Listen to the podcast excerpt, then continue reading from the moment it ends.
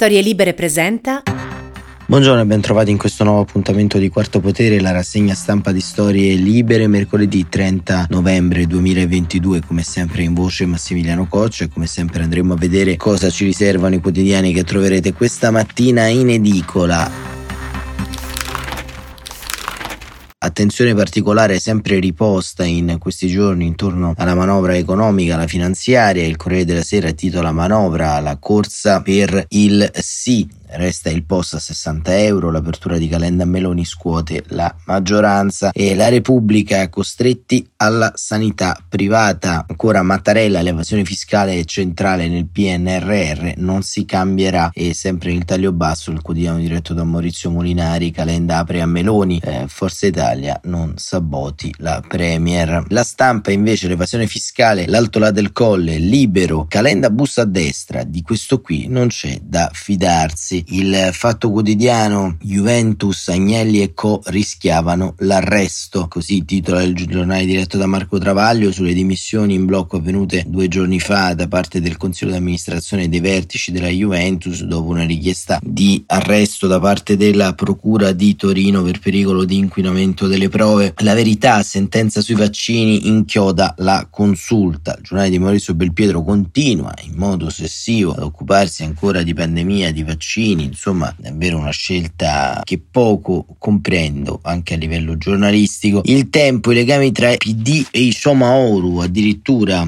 siamo passati dalla trattativa Stato-mafia alla trattativa PD-Somaoru, scandalosa accoglienza, gli amministratori Dem di Sezze e Priverno lavoravano per la Caribù, così ex sindaco e assessori hanno firmato per anni i bilanci della Coppa di Famiglia dal 2001 in questi comuni la società è, è stata giudicata aggiudicataria di affidamenti milionari. Ancora dopo il tempo il messaggero, scuola, il crollo degli alunni, domani Schlein e vince la tentazione del ritiro e annuncia la corsa per guidare il PD. Dopo il retroscena di domani sul possibile ritiro dalle primarie, la neodeputata annuncia il lancio della sua candidatura per domenica, ma il problema resta, la sinistra interna non si fida di lei e pensa a Matteo Ricci, appunto Daniela Preziosi, apre una finestra intorno al Partito Democratico, intorno all'assise congressuale che in questi giorni si sta scaldando. Il Sole 24 Ore, presidenza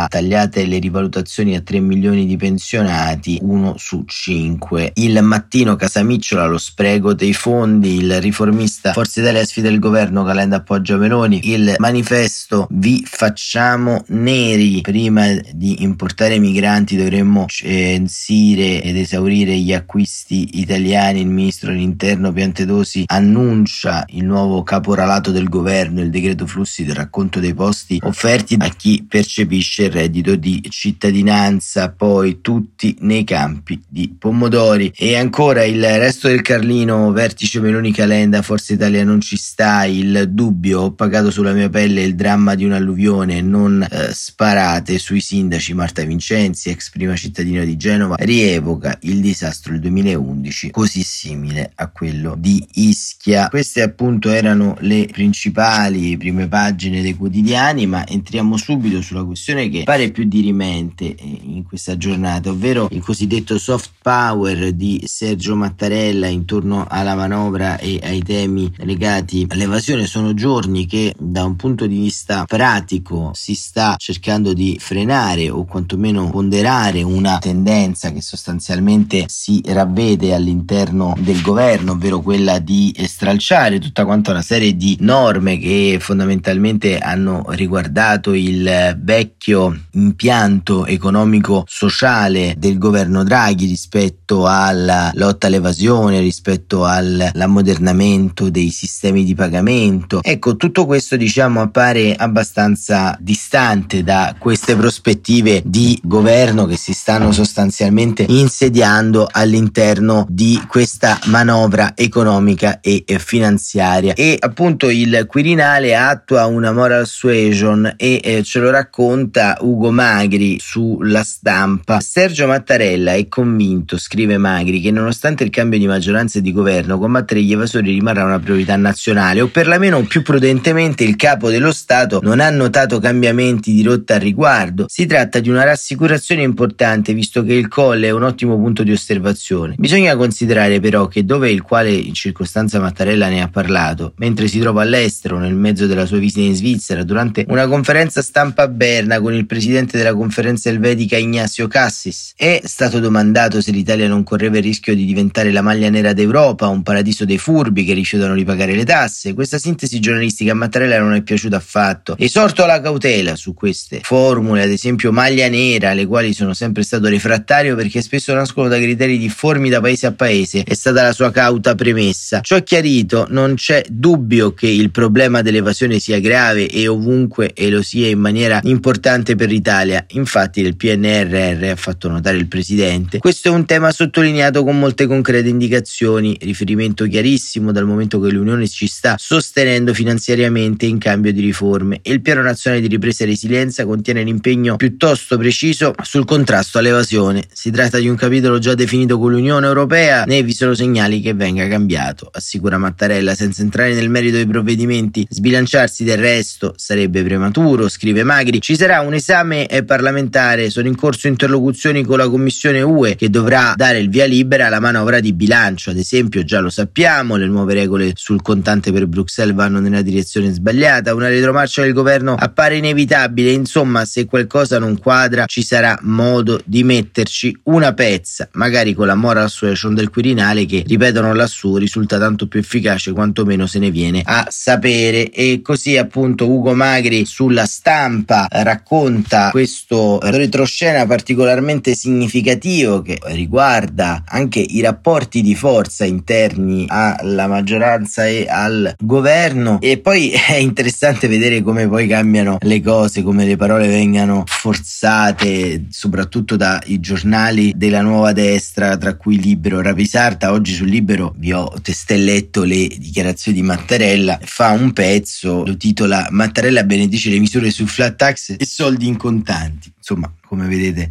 c'è una differenza, una differenza abbastanza chiara tra questo e quanto abbiamo letto fino a questo momento. Interessante stamattina anche il buongiorno di Mattia Feltri perché sulla stampa si occupa del genocidio dell'Oldomor che abbiamo un po' raccontato nei giorni scorsi e nel suo buongiorno dal titolo Colodomor e Feltri scrive il caso ha voluto che ieri, nel giro di un quarto d'ora, leggessi due articoli e il secondo mi illuminasse l'altro. Mi era dapprima arrivata una corrispondenza da Montecitorio dove al dibattito sulle forniture di armi all'Ucraina si erano presentati 41 deputati di 401 su 10, quindi si insisteva nel, sul dettaglio, millesima controprova della bancarotta politica di un'assemblea buona a fare dell'Ucraina, se amarla o no, uno squasso morale davanti alle telecamere o su Twitter, per poi ammutinarsi nel luogo sacro del dibattimento e della decisione. E sul dettaglio ho titolato malvolentieri però perché mi sembra sempre di rendermi colpevole di concorso esterno in populismo. Immediatamente, scrive Mattia Feltri, dopo ho letto l'intervento di Andrei Yermak, uno dei più stretti collaboratori di Volodymyr Zelensky, impegnato a tracciare un parallelo fra l'Holodomor di 90 anni fa e il Colodomor di oggi. L'Holodomor, lo sapete, la carestia provocata da Stalin che provocò la morte di 5 milioni di contadini e significa morte per fame. Colodomor è una parola appena coniata aggiungendo aggiungendo solo una lettera in più, significa morte per freddo ed è quella pianificata oggi da Putin che bombarda le infrastrutture per ridurre le città ucraine al buio e al gelo. Non so quale dio potrebbe risparmiare a Putin il titolo di criminale contro l'umanità, non vuole solo la capitolazione dell'Ucraina, ha concluso Yermak, vuole sentirsi implorare pietà, ma non capisce che noi siamo diversi. E lì ho pensato che una condanna per concorso esterno in populismo, per una volta me la prendo con esibito entusiasmo. E ha ragione Mattia Fel filtri rispetto a questo perché ancora una volta la classe politica del nostro paese eh, risulta essere totalmente inadeguata rispetto a quanto avviene all'interno del mondo. C'è stata anche una mozione sempre sul riconoscimento dell'Holodomor come genocidio, cui hanno sottoscritto nella notizia a venire Fratelli d'Italia, c'è stata anche una mozione presentata dal PD e da Più Europa. Ma non è tanto questo il tema, il tema è relativo proprio ad una idea di portata e di priorità rispetto a quello che accade. Da Berlino Paolo Valentino invece ci racconta le nuove richieste dell'Ucraina e su questo bisognerebbe anche dibattere. Ci servono più armi e generatori, la Nato discute l'invio dei Patriot, Stoltenberg la sfida a rendere operativi in Ucraina dagli USA 53 milioni per gruppi elettrogeni. E scrive Valentino da Berlino, la Nato è tornata su quella che molti considerano la scena del crimine, fu a Bucarest nel 2008, infatti che i leader dell'alleanza su pressione di Angela Merkel bloccarono il tentativo di George Bush di fissare una data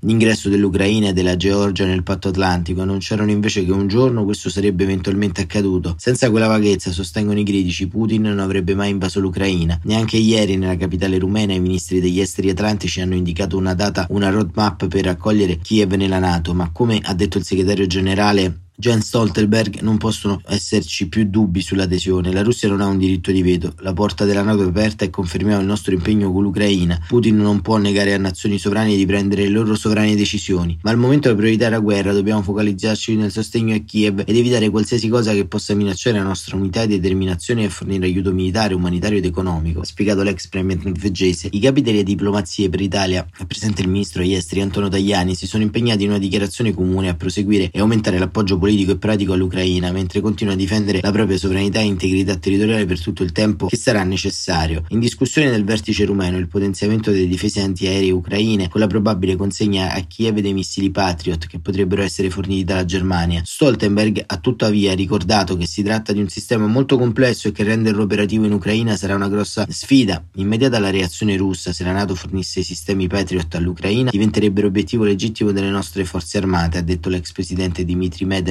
gli USA, da parte loro, hanno annunciato lo stanziamento di altri 53 milioni di dollari che serviranno ad acquistare gruppi elettrogeni. In una nota, il Dipartimento di Stato americano ha detto che le attrezzature verranno consegnate rapidamente sulla base dell'emergenza per aiutare gli ucraini a superare l'inverno. La richiesta di sistemi antiaerei, trasformatori e generatori è stata esplicitamente formulata al vertice NATO dal ministro degli esteri ucraino Dimitro Kuleba, presente a Bucarest. Se abbiamo trasformatori e generatori possiamo riparare la nostra rete elettrica, se abbiamo una difesa antiaerea possiamo proteggerci dai prossimi attacchi missilistici russi costi, ma la condizione perché ciò si riveli efficace, ha ricordato Kuleba, sono i tempi brevi. Più veloce, più veloce, più veloce, ha detto. Il ministro degli esteri lituano Gabrielus Landesperschir ha sollecitato i ministri alleati a decidersi finalmente a inviare carri armati di ultima generazione a Kiev, un passo che finora ha trovato molto riluttanti i paesi più grandi per timore di innescare con un conflitto diretto con Mosca. E questa diciamo è la percezione che si sta avendo in questo momento sul, sul conflitto e su quelle possono essere possibili escalation anche sul piano militare, sul piano bellico. Ad oggi l'Ucraina ha del tutto o quasi, insomma, manca veramente poco, ripristinato l'integrità territoriale precedente al 24 febbraio, quindi all'invasione, e ha liberato parzialmente il 30% dei territori che erano stati occupati illegalmente dalla Russia in Crimea, Donbass e, e Donetsk, soprattutto nella provincia di Donetsk. Dall'altra parte, sul fronte bellico, assistiamo alla notizia data ieri di un arrivo di navi militari sul golfo del Mar Nero con 84 missili balistici che sarebbero diretti contro Odessa. Staremo davvero a vedere, nel frattempo Macron chiede a Washington impegni maggiori per le imprese europee che si trovano ad affrontare la crisi e in Italia appunto si dibatte, come abbiamo visto, del POS, del limite dei 60 euro, della flat tax. Insomma, ancora una volta ci dimostriamo distanti dal centro delle notizie, dal centro nevralgico dei problemi. Sembra un po' ad un certo punto arrivare già un campanello d'allarme per Giorgia Meloni, per cui questa cavalcata trionfale alle elezioni si sta eh, rivelando e annodando in un percorso di normalità. E, e non vorrei che tra qualche tempo, ripensando a questa esperienza di governo, Giorgia Meloni si ponesse l'interrogativo poetico ed epico. Fu vera gloria questo governo, secondo voi, secondo Giorgio Meloni, è un governo che sta intraprendendo una strada di riforme strutturali, conservatrici e sta restituendo quel ruolo di protagonismo internazionale che mancava, secondo loro, all'Italia? Interrogativi a cui non possiamo dare risposta, ma che poniamo molto volentieri. Quarto Potere torna domani, come sempre alle 7.45. Buon proseguimento di giornata a tutte e a tutti.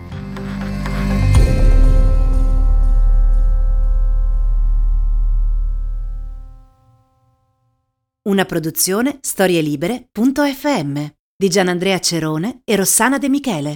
Coordinamento editoriale Guido Guenci.